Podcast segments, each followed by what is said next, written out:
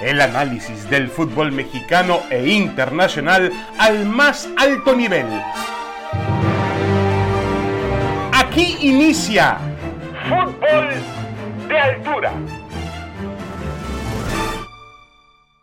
El motivo de la convocatoria, como ya sabéis, es la presentación de, de Juan José Macías.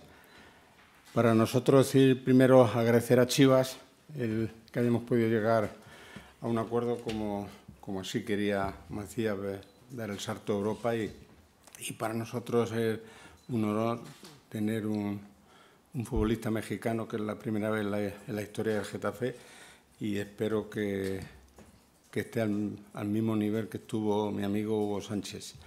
Es decir, con que meta los mismos goles. es decir, bueno, yo creo que va a ser bien no solamente para el Getafe, sino para el fútbol español y para toda la colonia mexicana que hay, que hay aquí en Madrid. Y... Hablando de definir, este, vamos a empezar primero, José Juan, no Juan José, este, este, para que se vaya aclarando desde ahí. Este, y, y bueno, me, soy un jugador que mi principal virtud es el gol, tengo olfato, eh, la confianza que tengo en mí, obviamente cualidades de, de habilidad, de, de, técnica, que es mi principal cualidad, y un jugador así, ¿no? Para adelante con, con visión y gol.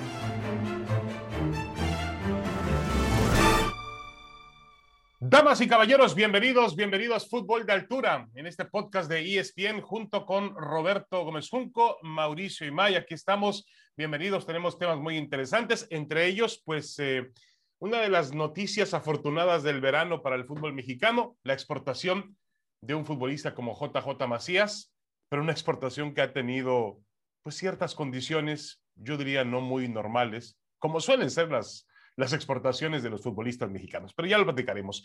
Eh, Roberto, ¿cómo estás? Te saludo con mucho gusto. Un abrazo. Igualmente, David, Mauricio, me da mucho gusto compartir este espacio con ustedes. Mauricio May, ¿cómo estás? Bienvenido. Muy bien, eh, David. Buenas tardes y fuerte abrazo para todos.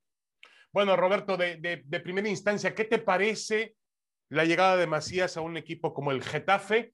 Y bueno, obviamente todo lo que se dice alrededor de esta llegada, Macías... Eh, en España siempre tienen la misma creencia de que el futbolista mexicano de que, va hacia allá, porque ocurrió desde el mismo Luis García, ¿eh? que fue el, el, el, segundo en irse después de Hugo Sánchez, que todo el mundo va a ser un Hugo Sánchez. Bueno, está bien, obviamente hay que apostarle a lo más alto, pero me parece que va a ser difícil que, surja otro Hugo Sánchez. Eh, pero más allá de eso, Macías dice que la prensa mexicana pues está equivocada porque él... Eh, eh, no está en un mal momento futbolístico, está bien, que, la operación ha sido en un momento satisfactorio para su carrera. ¿Qué opinas de toda esta situación, Roberto? No, me parece bien que cumpla con, ese propósito, con ese objetivo, jugar en Europa, siempre y cuando, claro, el Getafe sirva como, como plataforma de lanzamiento a otras alturas. En sí mismo, jugar en el Getafe, que se entienda eso bien, no es más que jugar en las Chivas, pero sí es aparecer en un escaparate distinto con otros alcances. En ese sentido, me parece bien legítimo el deseo de Macías que finalmente lo consigue. No se produce esta, esta salida de Macías en las eh, condiciones propicias, o sea, ni triunfó en Chivas, que hubiera sido lo idóneo, que en Chivas, por ejemplo, hiciera algo similar a lo que hizo con el León, en donde tuvo grandes campañas, no lo logró con, con, con las Chivas, eso hubiera sido lo idóneo, y también irte, bueno, a un mejor equipo, pero bueno, si es el Getafe, eh, lo, lo, lo, ideal es porque el técnico me pidió, porque me conoce y porque allá voy a jugar. Tampoco es el caso. Tengo entendido que Mitchell, bueno, avala la contratación, pero no es un jugador al que pida. Eso ya te limita en cuanto a la competencia, que será muy exigente, ¿no? La competencia interna en el Getafe. O sea, no se da en las condiciones propicias ni en el momento más oportuno que digamos, pero tendrá Macías evidentemente la, la, la oportunidad de, abrirse un espacio allá en un escaparate muy distinto. De acuerdo. Ahora, eh, está claro, Mauricio y Mike, que ante la dificultad que tiene el futbolista mexicano para salir, porque no sale con mucha facilidad, eh, y no creo que sea una cuestión de calidad, a veces se atora en los temas de, del consumo local, porque la liga mexicana es una liga que consume, que produce poco, hay que decirlo, pero consume mucho Y, a veces las operaciones internas son descomunales y dejan boquiabiertos a los equipos europeos. Eh, y bueno, eh, finalmente que se vaya Macías, como se vaya, es un paso al frente. Sí, es un paso al frente, eh, entendiendo que el futbolista mexicano todavía tiene que ir a picar piedra, tiene que empezar de abajo, tiene que aprovechar este tipo de equipos como trampolín para el día de mañana, ¿no? Me refiero después de una, dos o hasta tres temporadas aceptables o buenas, entonces dar el salto a un equipo de, mayor jerarquía, ¿no? Como lo han hecho a lo largo de los últimos años la mayoría de los, de los futbolistas mexicanos que van al viejo continente. Yo siempre creí en el, en el tema de Macías que se estaba precipitando, que quería correr antes de aprender a caminar, porque desde que él empieza a, ser observado en la primera división del fútbol mexicano, sobre todo por esa buena campaña o esas buenas campañas en el conjunto de León, ahí él ya se metía en la cabeza el ir al fútbol de Europa. Qué bueno, ¿no? Son sueños, son ilusiones, son metas, son objetivos que tiene cada uno en, en la vida. Ahora, ahí comparto la idea y comparto la opinión de, Roberto, no se va en su mejor momento, sin, sin, ni siquiera ser un titular indiscutible en la selección olímpica, no digamos en la mayor, en la mayor no tenía cabida. No, en la lo llamaron. No en la olímpica parecía la realidad, Mauricio de la última convocatoria o de la convocatoria final para Juegos Olímpicos. Y hay que recordar también cómo fue el final de la temporada anterior con el Guadalajara, ¿eh? en donde abiertamente Víctor Manuel Bucetich llegó a admitir que no estaba en un buen momento porque no estaba concentrado y enfocado en el Guadalajara. Sí, de acuerdo contigo. Y, a ver, no estuvo ni. el fútbol mexicano montó tres selecciones para el verano. En ninguna estuvo Macías, es una realidad. Eh, en el Guadalajara no llegó a ser la estrella que, prometía ser. Dicen que la culpa es de Bucetich. Pasó lo mismo con Cardoso. Cardoso fue el que dijo, préstenlo al León. En el León tuvo sus mejores momentos Macías. Eh, ¿Será que eh, será posible imaginarnos, Roberto, que veremos en el Getafe la mejor versión de JJ Macías? Bueno, queda la posibilidad de que, de que la veamos, pero, pero las probabilidades no, no indican eso. Eh, hay jugadores mexicanos que se han ido en mejores condiciones y aún así les ha costado. O sea, en primera instancia se me ocurre la comparación con Laines, otra posición, otras características.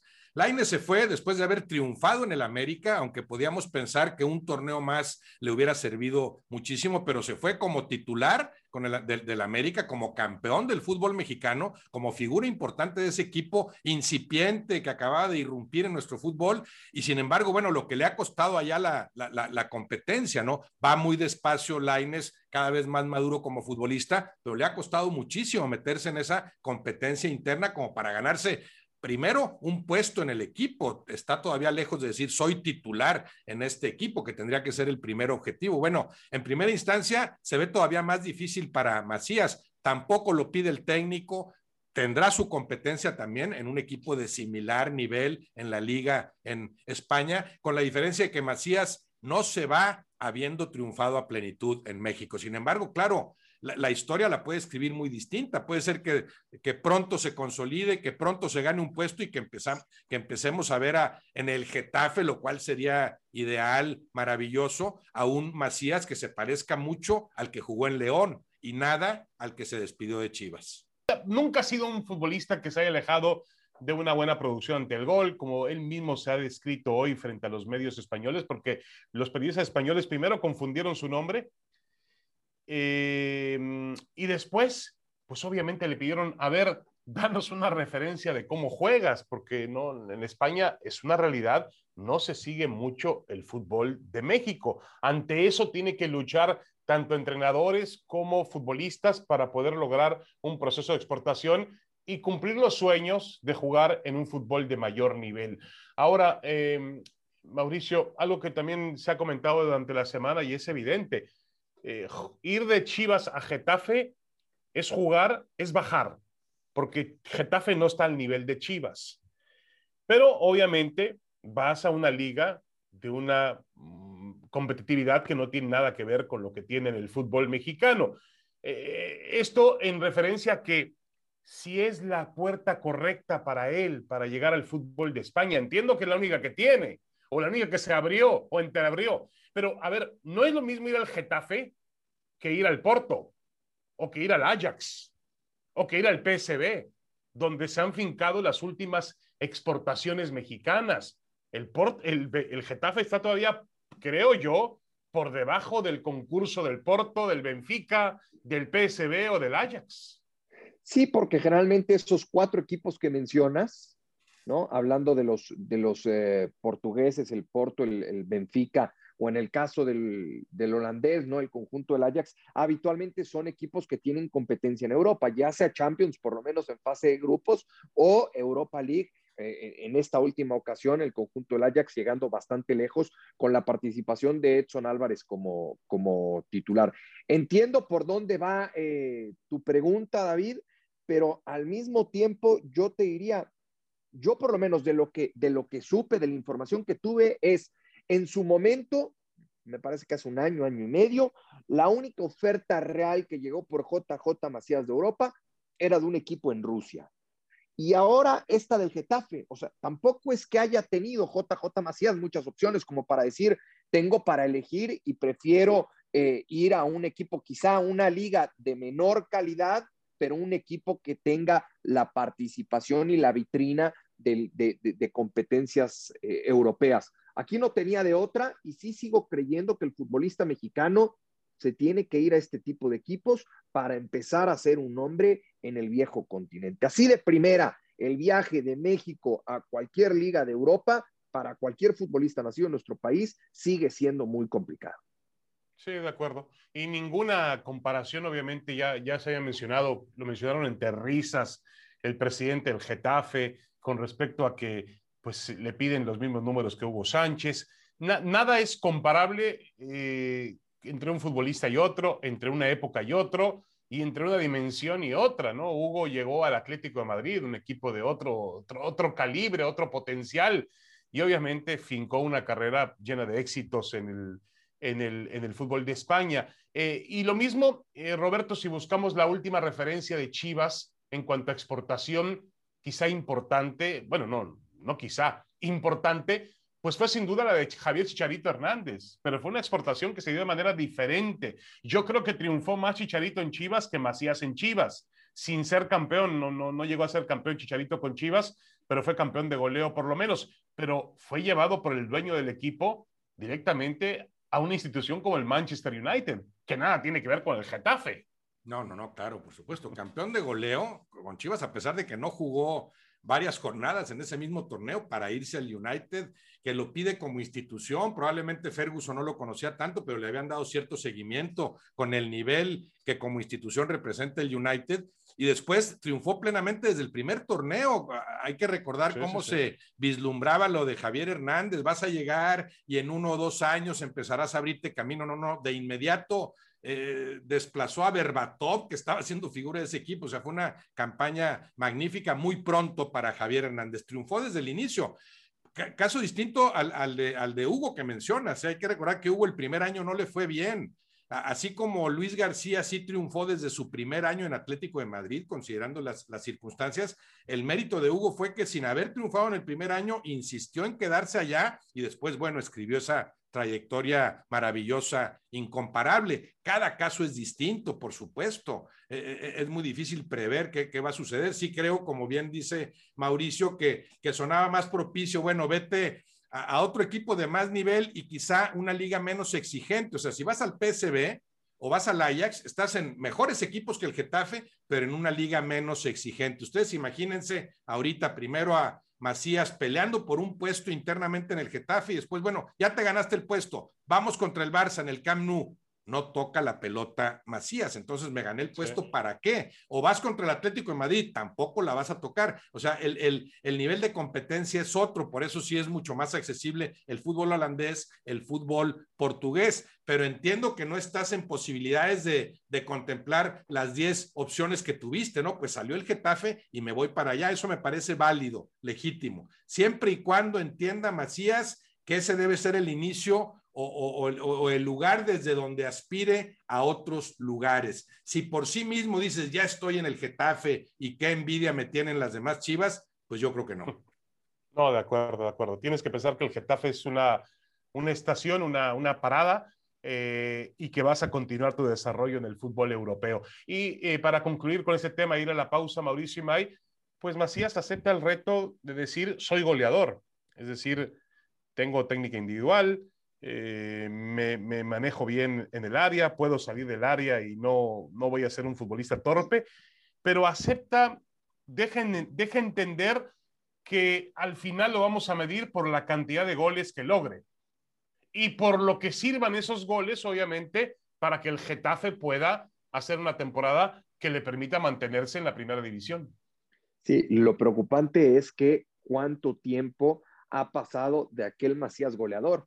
Volvemos a hablar, ¿no? Tenemos que hablar otra vez del JJ Macías que jugó con el León y no con las Chivas, porque la realidad es que más allá del estilo de juego de uno y otro equipo, más allá de los compañeros y lo bien arropado que pudo estar en un equipo y en el otro no, eh, la realidad es que el JJ Macías goleador quedó atrás, quedó en León, en aquel equipo que hizo más de 40 puntos, dirigido por eh, Nacho Ambriz. A mí hay un tema que me, que me hace ruido, David, respecto a, a JJ Macías. Muchos hablan de su mentalidad, y, muchos dicen, eh, qué bueno que tiene esa mentalidad, que, es, echado al frente, que es muy arrojado, eh, que, no, que, no tiene complejos, ¿no? Y, que siempre ha buscado triunfar en la vida. Qué bueno, eso se lo aplaudo. Pero por otro lado, también he escuchado de gente del fútbol que eh, sus actitudes muchas veces confundidas por esa mentalidad no cayeron bien en ciertos grupos.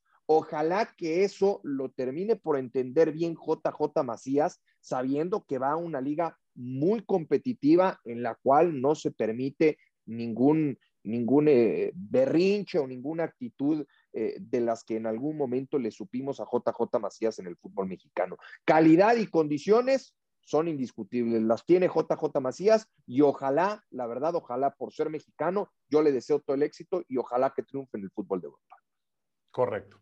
Bueno, vamos a hacer una pequeña pausa en fútbol de altura y vamos a regresar con un tema realmente muy interesante. Nos ha dejado la Copa América para el final. Sí, la final esperada, pero también un, tema que, que, un platillo futbolístico que puede ser maravilloso con Messi y Neymar, Argentina, Brasil y el Maracaná de fondo.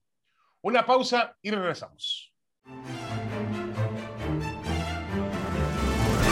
Damas y caballeros, estamos en Fútbol de Altura. Fútbol de Altura, este podcast de ESPN en compañía de Roberto Gómez Junco y Mauricio Imay. Roberto, em, tenemos ya asegurado algo que obviamente estaba en el guion, estaba en el papel, pero había que, ejecutarlo. No fue tan sencillo eh, el camino al final como se esperaba para brasileños y argentinos, pero están en la final de, de esta Copa América, atropellada Copa América, sin público en los escenarios, una Copa América que de inicio tenía pues un, escenario distinto, Argentina, Colombia, el tema del COVID, lo rescató Brasil y tenemos esta final.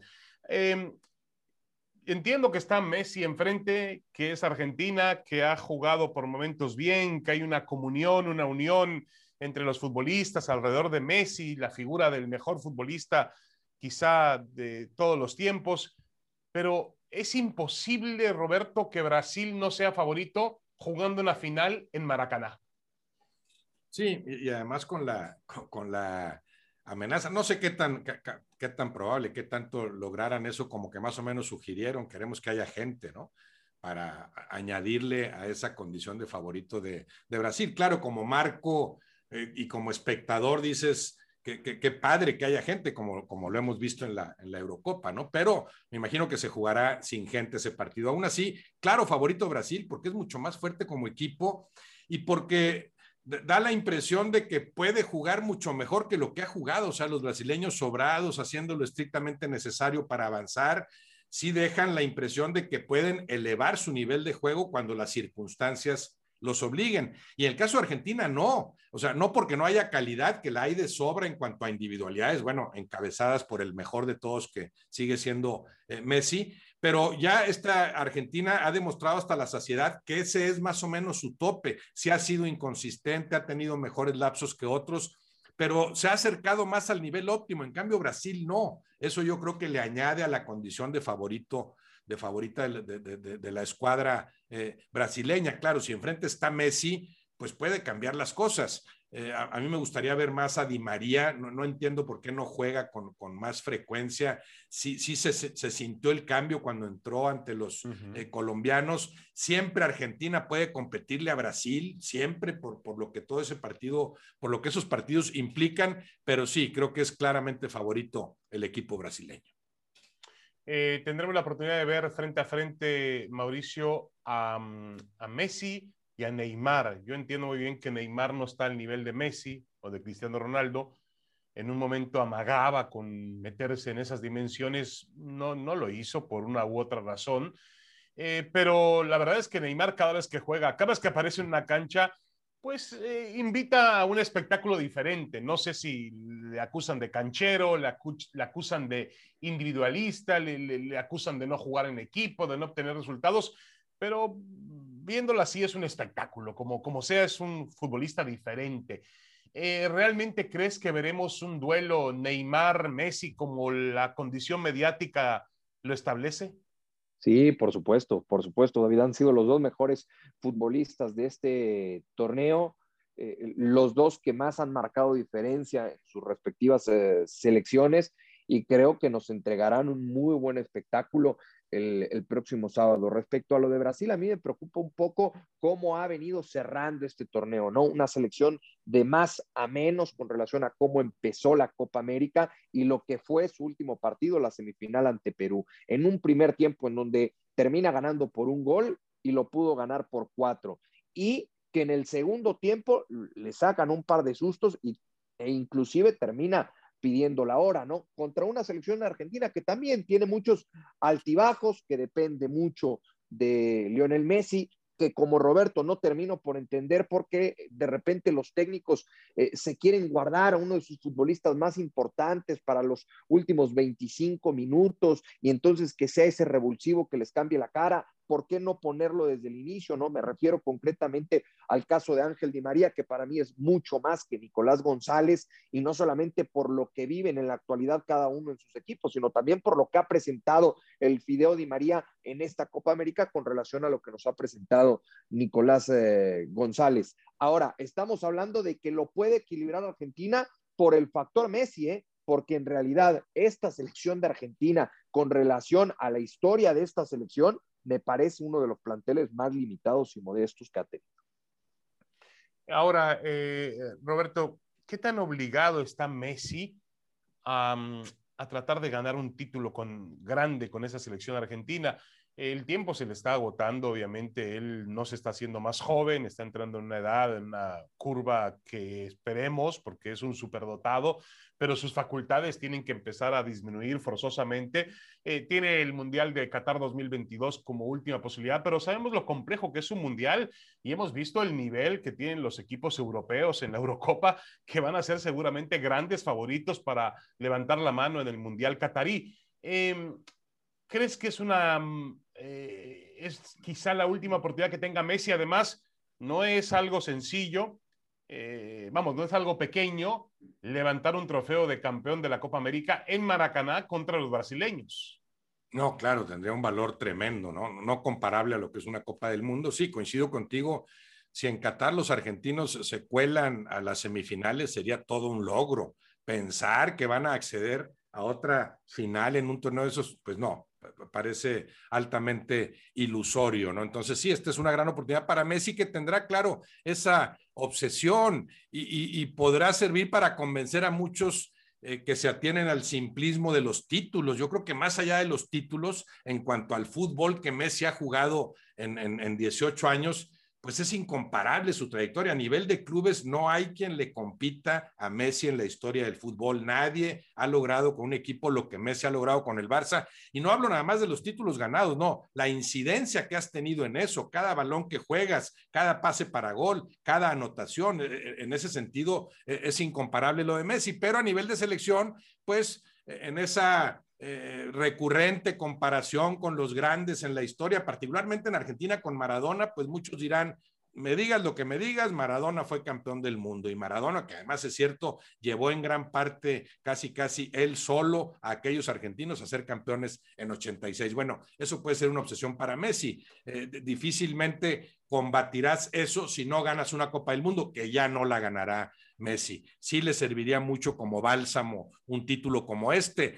Los que entendemos que el juego es colectivo, pues sí le damos un valor muy especial a lo que Messi ha logrado llegando a finales con un equipo tan limitado, desde la del 14. ¿A cuántas de esas finales, aquella de Copa del Mundo en 14 y a las distintas que ha llegado en Copa América, hubiera llegado la selección argentina sin Messi? Yo, yo sí lo sé de antemano, a ninguna, a ninguna de esas. Ahora vuelve a estar Argentina en esa última instancia gracias a Messi. Probablemente vuelva a toparse con esa realidad. Hasta aquí puedo llegar con este equipo. Sí, eh, y bueno, también eh, habrá que apuntar lo que, lo que Messi hace en el campo de fútbol. Lo veíamos eh, el martes en Brasilia, en el partido con Colombia de las semifinales, jugando con la media ensangrentada, manchada de sangre, en un partido muy ríspido, un partido que tuvo cerca de 50 faltas y donde lo constantemente, obviamente, lo asediaban los, los futbolistas colombianos. Yo creo que eh, estoy de acuerdo contigo, Roberto. A Messi hay que darle una, una distinción más allá de lo que hayan sido o no los resultados con la selección de Argentina, porque finalmente eh, el fútbol es un deporte de asociación y depende mucho de lo que le pongas al lado a Lionel Messi. Yo creo que los jugadores argentinos de esta generación no han estado al nivel de lo que necesita Messi. Se le compara mucho con el Maradona de 86, eh, Mauricio, que también tenía un equipo de no mucho lustre, de no muchas figuras, pero realmente aquel equipo de, de se comportó a la altura de lo que Maradona necesitaba en aquel verano del 86 en México. Sí, pero qué difícil hacer esta comparación, eh, David, con relación a un título. Entiendo, estamos hablando del máximo título, ¿no? O sea, de una Copa del Mundo, nada más y nada menos.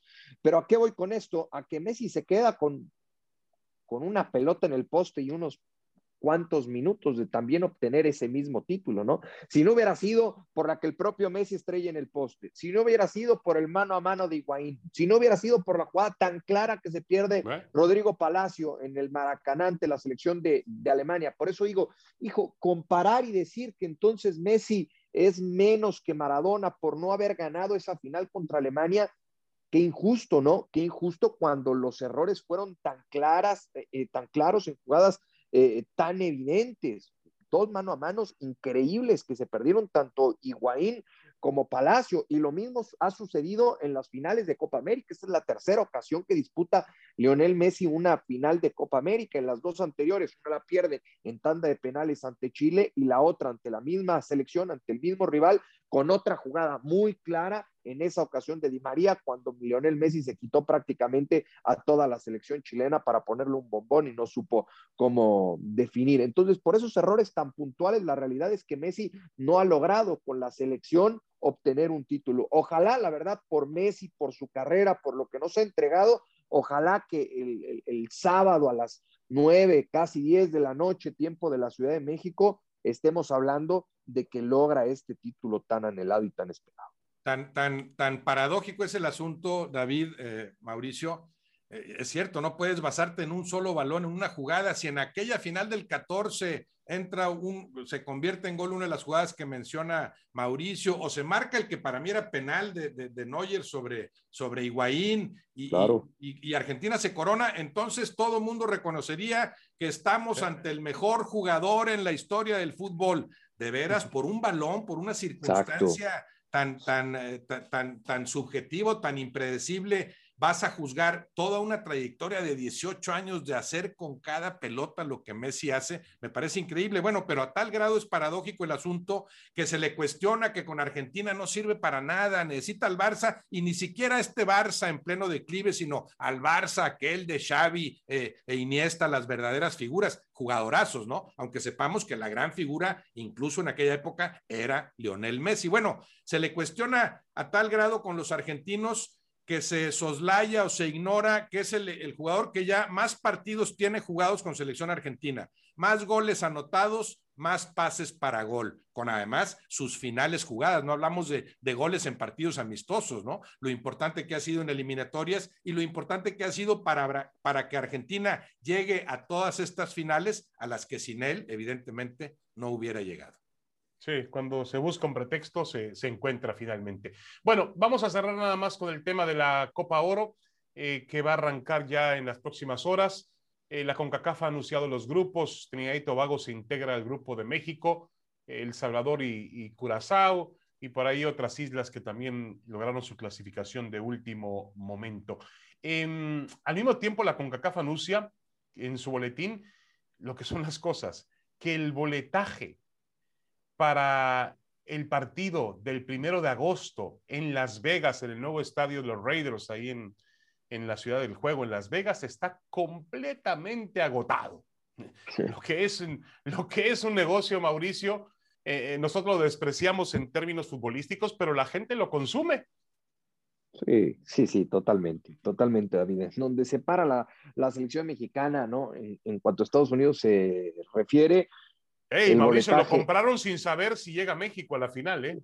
Sí, pero evidentemente con, con, con, con, todos los planes, ¿no? Para que esté ahí la selección mexicana, aunque ya le ha pasado a estos aficionados, les ha pasado en distintas ocasiones que, bueno, pues se les termina cayendo el plan y terminan viendo un Estados Unidos-Costa Rica, un Costa Rica-Honduras, sí, sí, sí, cualquier pasado, partido, cualquier partido sin la selección eh, mexicana.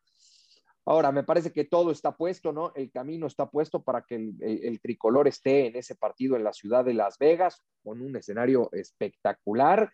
Y bueno, pues por lo que dices, con boletaje agotado.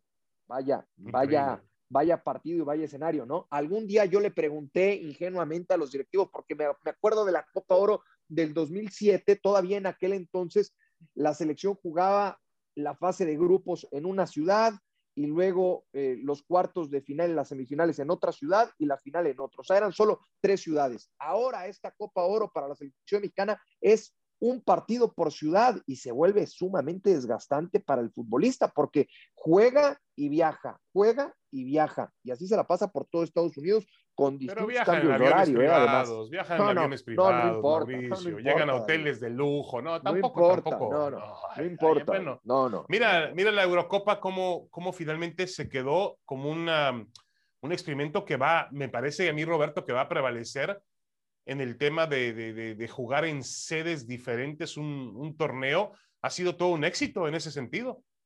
Bueno, me gusta, me gusta esa parte, ¿no? Claro, el ambiente de, de una Eurocopa jugada entera en un, en un, país, pues tiene lo suyo, ¿no? no es, e, es, incomparable.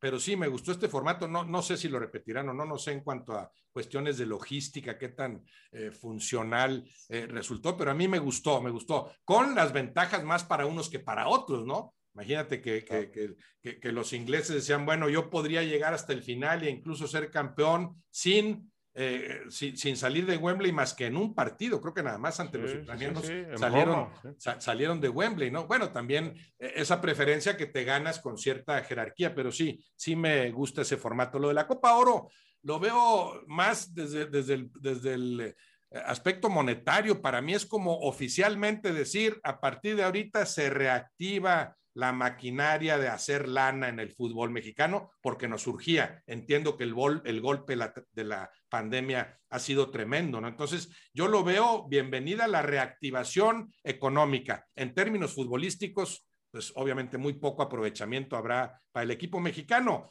eh, considerando el nivel y considerando que la otra gran potencia del, del, del, del sector, la estadounidense, pues no, no llevará su mejor equipo. Ahora, Roberto, ¿está obligado México a ganar ya para finalizar? ¿Obligado?